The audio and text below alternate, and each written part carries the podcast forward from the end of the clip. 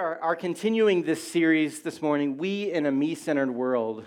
And several weeks ago, Tyler had said something that started to spark some, some thoughts in my head, and really God starting to speak to me. And then, ironically, Emmanuel spoke last week, and at the end, he started to say something uh, to close out his message. And I was like, okay, this is affirmation that this is God speaking to me about what's going on this morning and what God has put in my heart. So I always find it fascinating when God begins to unite the hearts of the pastors in something together and shows that God is, is bringing us together as pastors in a place of unity and to, to speak and to be able to connect with one another. So, God is doing something, and I'm excited to see what He is doing and where He's going to go with things. But this morning, my message is called Evaporation is Real, right? Evaporation is a real thing. So, we can look at water. This is ice, which most of you should know at this point in time is solid water, correct? We can agree on the fact that this here in this cup is water. Without water, we would not be able to live. Without water, we would die of thirst. We wouldn't last very long. Most of our bodies are, or all of our bodies, are mostly made out of water. Let me get it right. Um, but it's fascinating to think about the idea that, that water in itself, when put in the right temperatures, can either freeze or it can evaporate. And it's interesting that as it evaporates, it, you know, it goes up into the air and then it gets into the clouds and then it begins to, to, to reformulate into a liquid. And then we all know it rains or when it gets to the where it's going to be, I guess this week, it's going to be at 32 at some point in time, even down into the 20s this week. What's up with that? I know, I know some of us may be excited about, about the cold. I think we're all can agree and come in unity with the fact that we're it's not 100 anymore, right? So there, we're in unity already this morning. That's a good thing. But it's interesting that the way that it moves and, and that when it's up in the air and it gets cold, it freezes and it's just a really neat thing if you think about it, right? The idea of, of water and what it can do. So, these cups of, of ice are up here. I will get to them later. So, just allow them to sit there and be intrigued as to why they're there, because it's not going to be till the end until I talk about it. So, you got a long time to wait. But we are going to start in James chapter 4 this morning. So I know we spent a long time in James uh, recently, and uh, I'm going to bring it back today. But James chapter 4, starting in verse 13, it says, Come now, you who say, Today or tomorrow we will go into such and such a town and spend a year there and trade and make a profit. Yet you do not know what tomorrow will bring. What is your life? For you are a mist that appears in a little time and then vanishes. And in some of it, it actually says, We are but a vapor that is here today and gone tomorrow. Instead, you ought to say, If the Lord wills, we will live and do this or that, as it is, as it is, excuse me.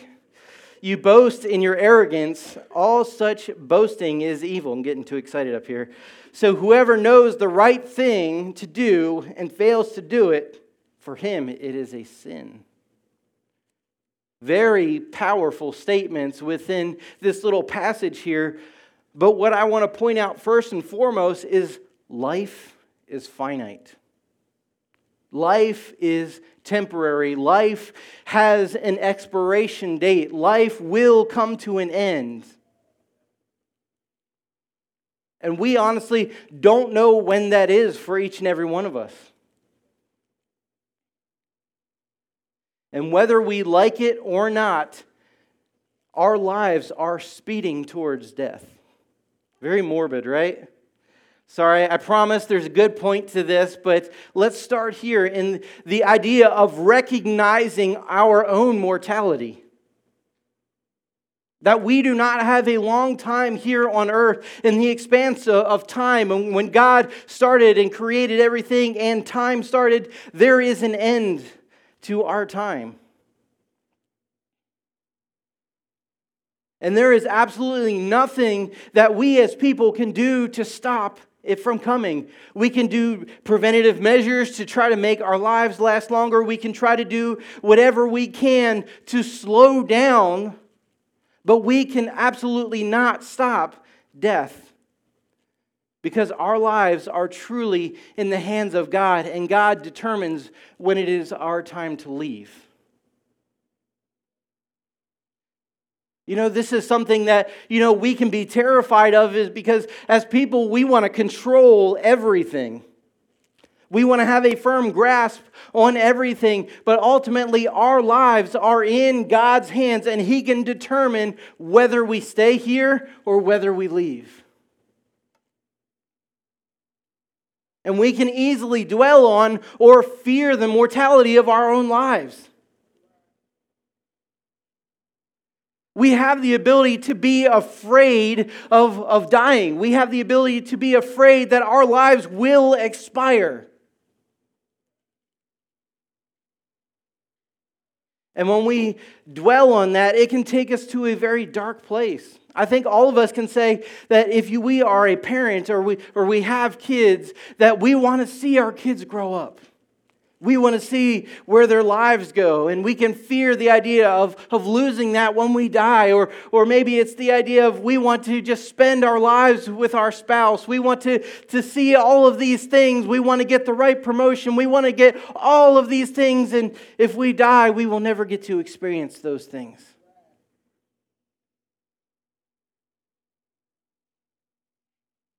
And it's okay to think about those things, but not allowing that fear to, to take us away from what God has called us to, or the recognition that life is short.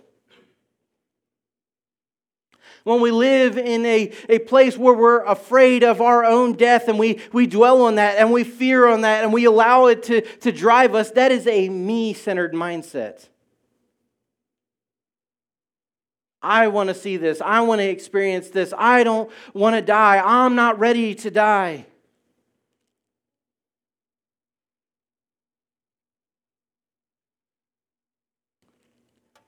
You know, one of the biggest fears when it actually is talking about the aspect of death is that we fear the unknown. Many people are afraid to die because they don't know what is beyond this world. We don't know what to expect when we die. Is it going to hurt at that moment? Is it going to be at peace? What happens? Do we, do we go into uh, the heavens? Do, what, what happens? Do we die and just go into the earth? These are many things that people fear when death comes into place. But ultimately, what do we know as, as followers of Christ? We who know Christ do not have to fear death because in him is life.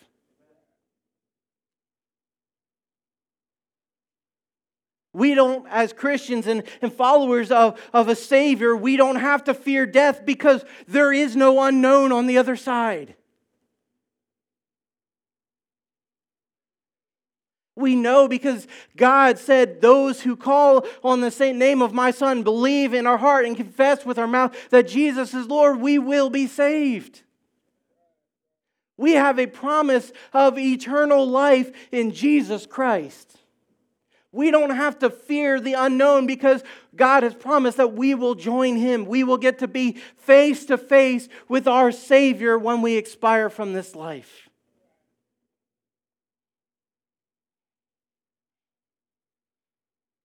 But I also want to point to the fact that maybe somebody here in the room, you have not decided that Jesus is your Savior. You have not decided to, to give your life to Jesus and allow Him to save you from the death that we are promised outside of Jesus. Maybe you don't have that assurance in who Jesus is and what Jesus has done for you as He died on the cross, as He raised from the dead, and He forgave our sins, giving us a chance at life beyond this world. So this morning, maybe that's you. I'm going to take a moment to pause and I want to pray. I want to pray with you. You can pray within your seats. You can pray right now that you don't have to fear death because Jesus died for you. So you can pray within your seat. And for those of you in this room, maybe you know somebody that doesn't know Jesus, begin to pray for them right now. Father God, I, I recognize that I am a, a sinner, that I am broken. I recognize that I have fallen away from you, but you tell us in your word that when we believe in you, that that brokenness is repaired. Lord, that through you our sins and our wrongdoings and our mistakes are forgiven. Jesus, we believe that you died on the cross as a sacrificial lamb for each of us. God, we, we acknowledge that you raised from the dead, that you raised your Son from the dead, proving that He is the Savior for each and every one of us that we need. And we recognize that you will be coming back for us. In Jesus' name we pray. Amen. If you prayed that prayer maybe for the first time or you can recognize that you no longer have to fear death. You no longer have to fear your mortality. Because when we pray and receive Jesus, the Holy Spirit comes and, and dwells within us. That Jesus' blood washes over us and makes us, makes us clean. We get to join and be with our Savior. But as we jump back into to James chapter 13, it says, Come now, you who say, Today or tomorrow we will go into such and such a town and spend a year there and trade and make a profit, yet you do not know what tomorrow will bring. You don't know what tomorrow holds. You don't know if, if life will be present tomorrow. We truly do not know if tomorrow will even happen for us or for others. But let me ask you this What if we stopped thinking so much about our own mortality and began to think about, think about the mortality of others? What if we got to that place recognizing truly what Jesus has done for us, that we don't have to live in fear of our mortality, but we began to fear for the mortality of those that don't know who Jesus Christ is? Start to live in a we mindset focused on the idea that there are people in this world that do not know Jesus, have no hope in this world. There is no recognition that there is a Savior out there in the world for them and they're lost. They're lost without hope. They're lost in a place of fear of, of that recognition of not knowing what goes on beyond this life. What if we could get to that place where we focus more on others? What if today was the last day of a stranger's, a co-worker's, a friend's, or a family member's life and they did not know Jesus? What if, what if today, what if tonight was their last time here on earth?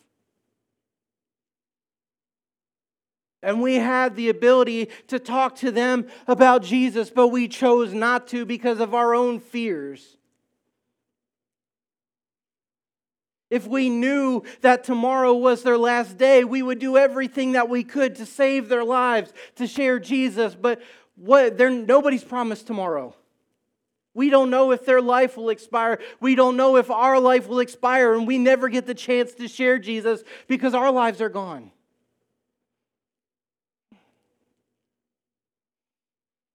What if instead about fearing about our own death for ourselves, which we don't need to, we started fearing for death for those that don't know Jesus?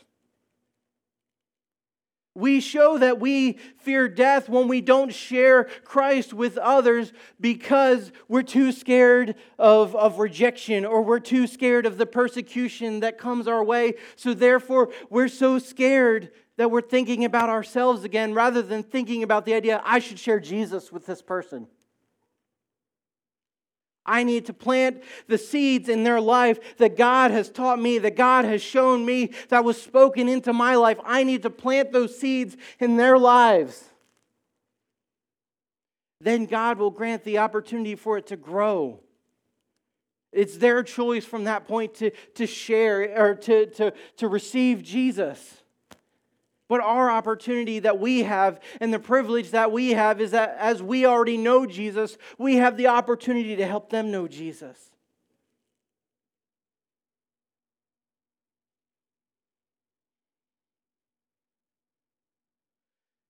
James chapter 4, 16, 17 says, As it is, you boast in your arrogance. All such boasting is evil. It's talking about the idea of, I'm going to do this. I'm going to, to do all of these things tomorrow. All of the plans that I have are going to be tomorrow. I will go and do all of these things tomorrow. But then it says, so, so whoever knows the, the right thing to do and fails to do it, for him it is a sin. Let me ask you this Do you know that you're supposed to share Jesus with other people? Do you know that you are called to share Jesus, to help other people recognize who Jesus is in their lives, that there is a hope? Do you know that, church? Then why is it that we continue to resist? Why is it that we continue to not share Christ with other people that need that hope in this world? Why is it that we are, are holding back? Because right here in this passage it says, so, who, so whoever knows the right thing to do and fails to do it, for him it is a sin. To know we need to share Jesus with someone else and we continue to put it off is a sin.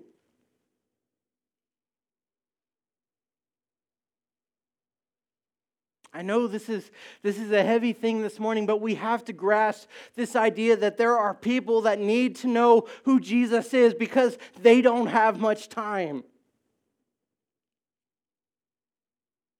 Life is short. We can recognize that as we see our, our children grow, or we look in the mirror and we see we don't look the same that we used to, or we see our children as, as babies and now they're, they're almost 10 years old.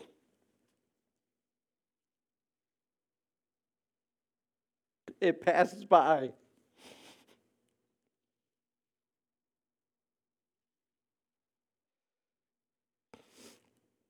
We have to have that recognition that life truly is but a vapor that's here today and is gone tomorrow.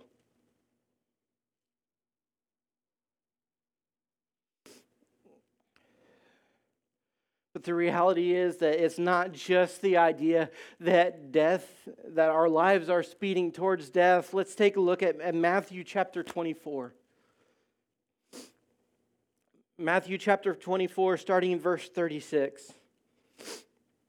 It says, But concerning that day, an hour no one knows. It's talking about Jesus is, is talking to his disciples and talking to the people that are there and saying that that no one knows the time or the hour that Jesus or that Jesus will be sent back. Not even the angels of heaven nor the Son, but the Father only. God is the only one that knows when He's going to say, Jesus, it's time to return. It's time to go back to collect your people. For as we were for as were the days of Noah, so will be the coming of the Son of Man. For as in those days before the flood, they were eating and drinking, marrying and giving in marriage until the day when Noah entered the ark, and they were unaware until the flood came and swept them all away. So will be the coming of the Son of Man. What a picture! What a picture that Jesus is painting in this moment as he's talking about the idea of his return, of his imminent return. He's comparing it to the days of Noah in the idea that everybody was living their life normally. Everybody was doing all the things that they're supposed to in life. They're going about and, and, getting married and giving in marriage and having parties, and everything was, was good. Little did they know that there was a flood coming. Little did they know that the earth was about to be flooded and their life was going to be over. They weren't aware. Just in the same way that there's so many people in this life that are unaware that Jesus is coming back. Jesus is coming and we don't know. He doesn't know. The angels don't know. Only God knows. So death is not the only thing that is speeding towards us, so is Jesus' return.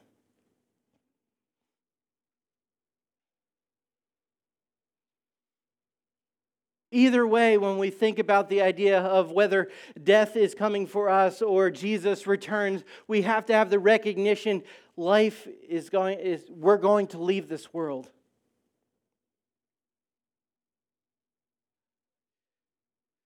There are so many people that are living their lives completely unaware of what awaits them. They're unaware that there is a Savior that is coming back to remove us from this world, to take us from this world, and they are going to be left in a place that is going to be full of, of destruction. And if you get into Revelation and you begin to read Revelation, you see all of the catastrophic and terrible things that await those that do not go with Jesus.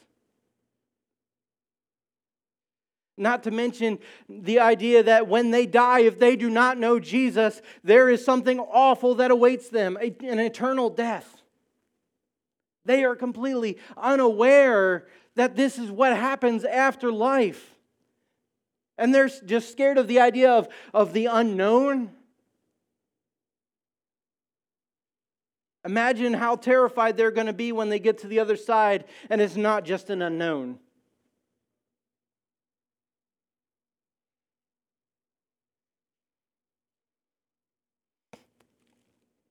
We can look around this world and the chaos that is happening, and we can know that the world is coming to an end. You know, they, they've been saying for a long time that it's imminent, that it's coming soon. And, but the Bible says there's many different signs and, and all that kind of stuff. And we're starting to see a lot of those things happen. 2 Timothy chapter 3, we're just going to uh, read a quick passage, 1 through 7 but it talks about what is the world going to look like as it's coming to an end.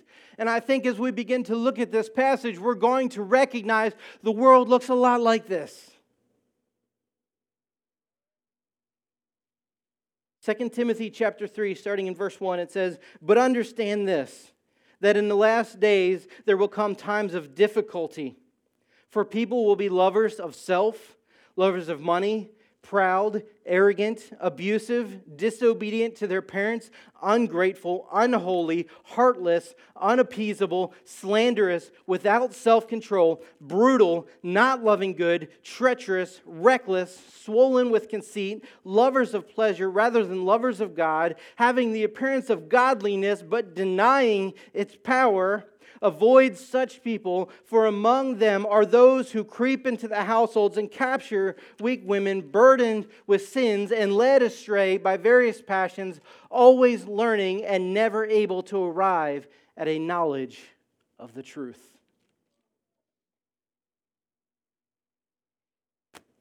The world looks a lot like that.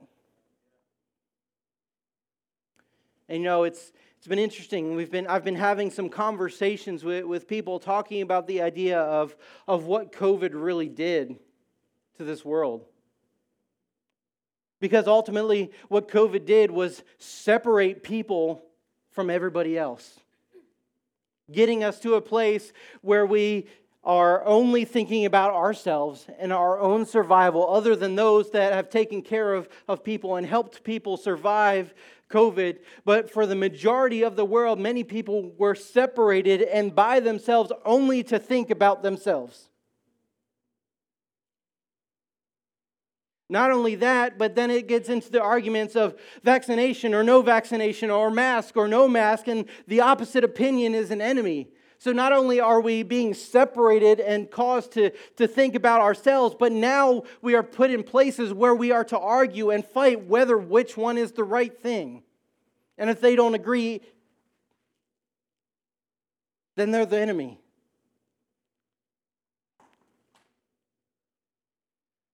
COVID has done so much more damage than just the physicality or the sicknesses, but it's caused a huge mass of, of separation between people that some people don't even really know how to socialize still. Or, or you can see it the way that people drive on the highways, that they care more about themselves and their destination than they do about anybody else.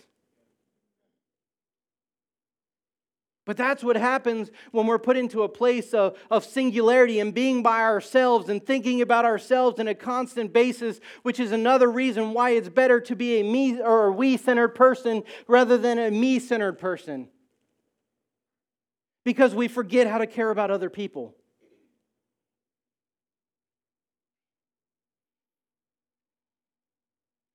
But we can look at the brokenness of, of where this world is and recognize that there are many people that are completely and utterly in love with themselves.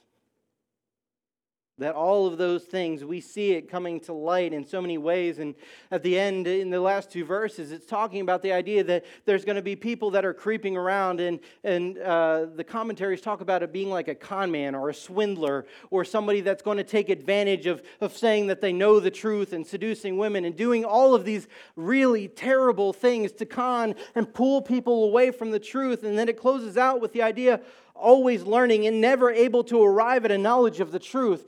In this world, there's so many things that we are learning and told as truth, but nobody's learning the truth. Because Christians are too scared to share the truth. And we allow many people who are lost to continue to believe in a truth that's being told out there in the world that's not real truth.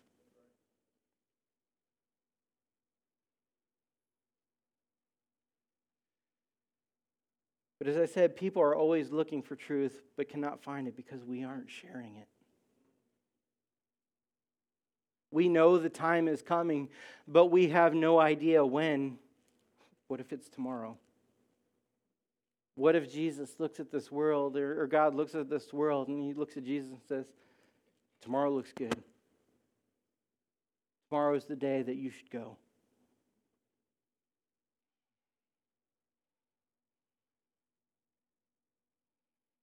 Continuing uh, in Matthew chapter 24, verse 40, it says this Then two men will, will be in the field, one will be taken and one left. Two women will be grinding at the mill, one will be taken and one will be left. So this is after Jesus is talking about the idea that we, he doesn't know when he's coming back. Nobody knows when he's coming back, and, and that the world is coming to an end in the same way that, that it was flooded back then with Noah, that people are going to be completely unaware of what is about to hit them, keep living their lives thinking everything is hunky dory and everything's going wonderful and living life and celebrations and all of these things.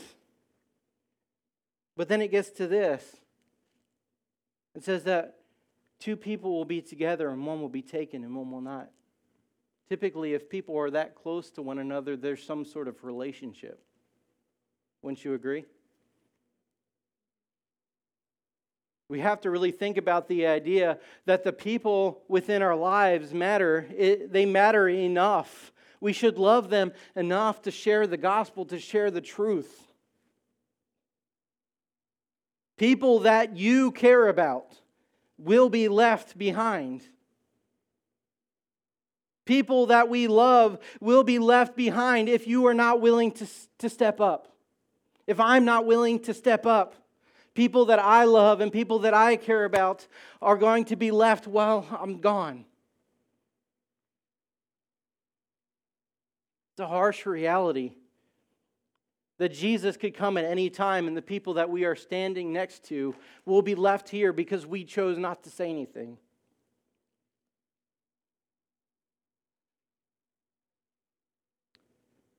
This is the call right now, the one that the worship team sung this morning Wake up, wake up, oh sleeper. Matthew chapter 24, starting in 42, says, Therefore, stay awake For you do not know on what day your Lord is coming. But know this that if the master of the house had known in what part of the night the thief was coming, he, was, he would stay awake and would not have let his house be broken into. Therefore, you also must be ready, for the Son of Man is coming at an hour you do not expect. To be asleep is a me mentality. To be awake is a we mentality. We cannot afford, for other people's sake, to, to be asleep, to stay asleep in this life. The, Jesus is calling us in this moment that we don't we cannot afford the ability to sleep. We need to stay awake because people are counting on us. We as Christians have been asleep for far too long, and we can see the repercussions by the way this nation is going. We're too afraid to offend, right? It's exactly what you said last week. We are too afraid to offend, and we jump back into the idea that we fear our own persecution and we fear rejection rather than truly and deeply loving those that need to know Jesus. If we knew that today was the last day that we would see somebody, we would share Jesus with them. Right?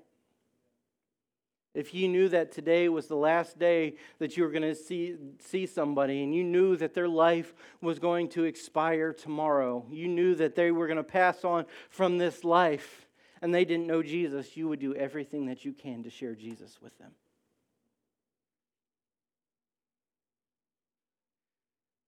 That is a harsh thing to think about because we don't live that way.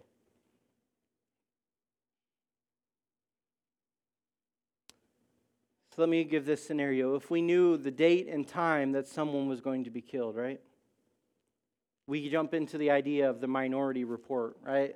That movie or that book, and the idea that you can see the future. You can see a crime that's going to happen you would do everything within your capability to go and remove that person from that situation, right? You would do everything that you can to say, hey, don't be there on this time at this moment because somebody is going to come and they are going to kill you. Or don't be driving on the highway at this specific time because somebody is going to hit you and your life is going to be over. We would do everything that we can to say, don't do this. Don't go that way. Because we know if we could get them out of that situation or away from that situation, their life would be saved, right? They would be able to live another day. But why is it that we don't treat a spiritual life in the same way? We know that people that don't know Jesus, if their life expires, there is death waiting for them. We know this. We know this as Christians that if you have, don't have Jesus, there is no hope beyond this world. We know that. Why is it that we choose not to share?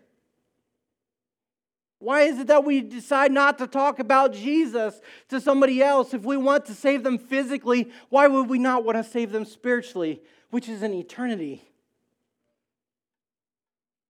There is a vast difference in the idea of being but a vapor within this world. And we want to save somebody that is but a vapor, but yet we don't want to save something that will last forever.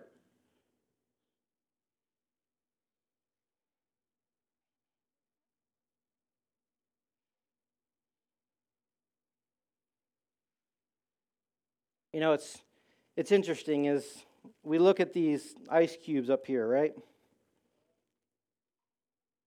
This ice cube that was sitting up here by itself it's pretty much all but gone, right? There's nothing left really of this ice cube. We see the amount of water that is already in there. But yet we look at this cup, which there's a lot more ice together, right? Ironically, even though there's more ice, there's less water in this cup, right? In the same way that a singular ice cube does not stand a chance by itself in the heat of, of life or in the heat of the situation. A Christian without, or a person without somebody in their life to share them about Jesus or to have people that love them and care for them and gather around them that have no hope in this world, just in the same way this ice cube has no chance by itself. I find it interesting with more ice together, there's less meltage, there's less water. But it's because when the ice cubes come together and they, they keep each other cold, they keep each other alive.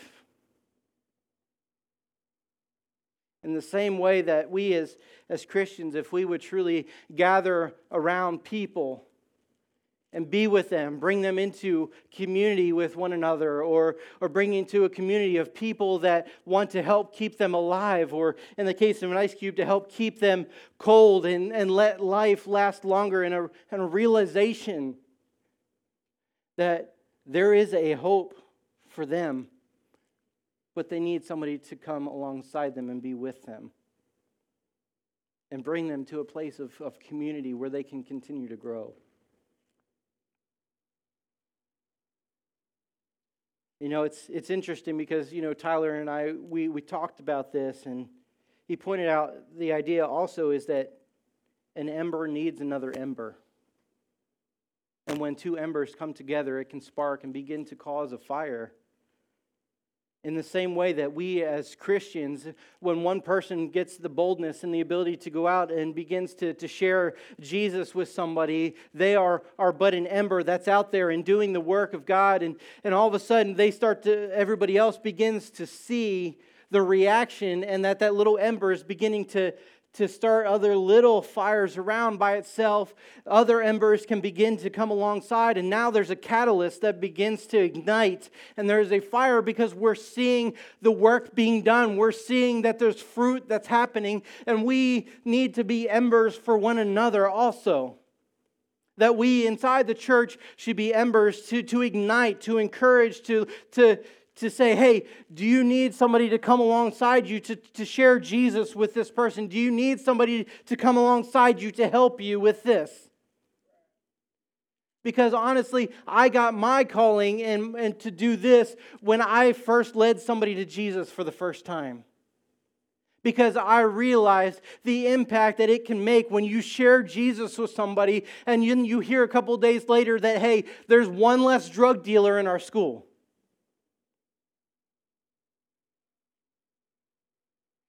That is the power when we share Jesus. Lives are transformed, and we can be here to encourage one another and to give hope.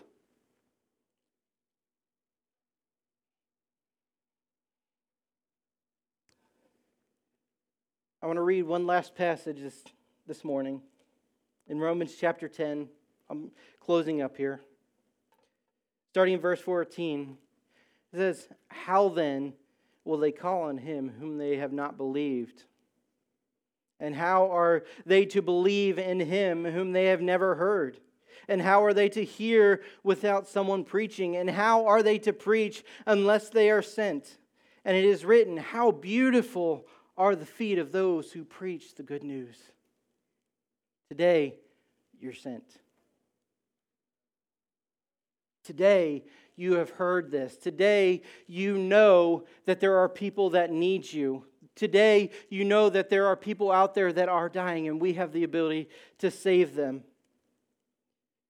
But again, how are they to call on him whom they have not believed? And how are they to believe in him if they have never heard?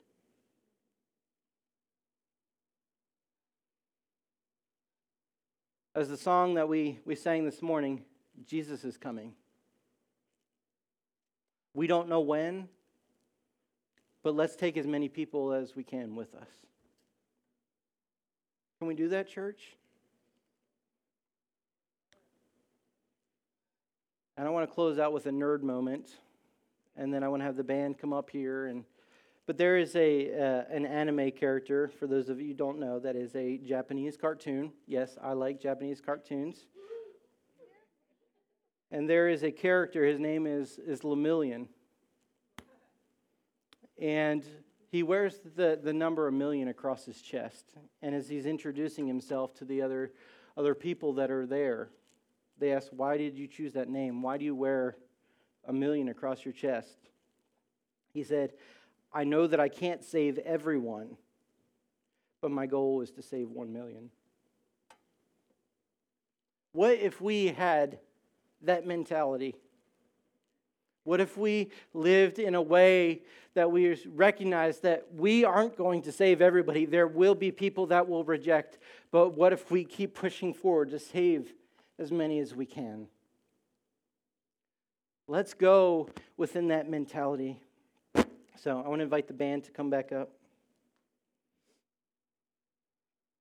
And I want to pose three questions for you to think about. If you truly believe that Jesus has saved you not from a physical death, but from an eternal spiritual death, do you think of or do you think of others and love them enough to share Jesus with them? So knowing that Jesus has not saved you from a physical death, but a spiritual death, do you truly love others enough to share Jesus to save them in the same way? Or introduce them to Jesus so he can save them. Again, that jumps into a we versus me mentality. I'm saved, so I'm okay. But let's turn that around and say, I know I'm saved and I know what saved me, so I'm going to get out there and I'm going to help others to know Jesus. Who is someone that you have been hesitant to share Jesus with? Why wait any longer? We and they are not promised tomorrow. Maybe you need to take a moment right now, as I talked about at the beginning, when we know the right thing to do, when we choose not to do it, it's a sin. So maybe you need to take some time to repent because you've been holding off. Think about that person and begin to say, Jesus, I'm sorry that I didn't listen to you. I'm sorry that I didn't come to share Jesus with this person. Will you forgive me? And then after you do that, Make a way that you can do that. And the last thing I want to leave you with is this. If you would live in regret because someone you knew died without Jesus, don't live in that regret. Take the time to show them how much you love them and how much Jesus loves them. If you would truly live in that place of regret, to know that they died and you had the opportunity to share Jesus, you don't have to live with that regret because you can go and share Jesus with them. We are called to love our neighbors as ourselves. And if we loved ourselves enough to receive Jesus and ask Jesus into our hearts, we should love others enough to help them to do the same. So maybe as this next song is playing, and maybe in this, these next few minutes, begin to think about who is that person in your life that you need to share Jesus with? Who would you regret if they died today? Or if they died tomorrow and they didn't know Jesus? So, Father God, I want to thank you that you are a God that cares enough for each and every one of us, that loves us enough to, to save us, that you died such a horrible death so that way we could be saved. Lord, in the same way that we uh, are loved by you, I pray that we would love others enough to, to lay down our own lives, to lay down our own insecurities, to lay down our own fears, to lay down the idea of persecution and, and all of those things, so that way we can help others to find you. God, I pray that you would put people within our hearts, that you would pe- put people within our minds Lord, that you would give us the boldness and the courage to share, because if you have asked us to do it, we know that your Holy Spirit is going to go and be there. Let us not fear the idea of rejection, because God, once we've shared Jesus and we planted seeds, we have no idea what you're going to do, how you're going to take it, when you're going to cause those seeds to grow. But we are called to share. We are called to plant those seeds. We are called to water those seeds. But God, you are the one that causes the growth. So, Lord, I pray that as everybody in this room begins to share Jesus, that those seeds would begin to grow because you have seen their, their lives. You have seen the way that we have shared you. And God, that we would be able to witness the idea of, of others coming to know who you are. And that their lives would be transformed and changed, and they would be able to find a place of hope.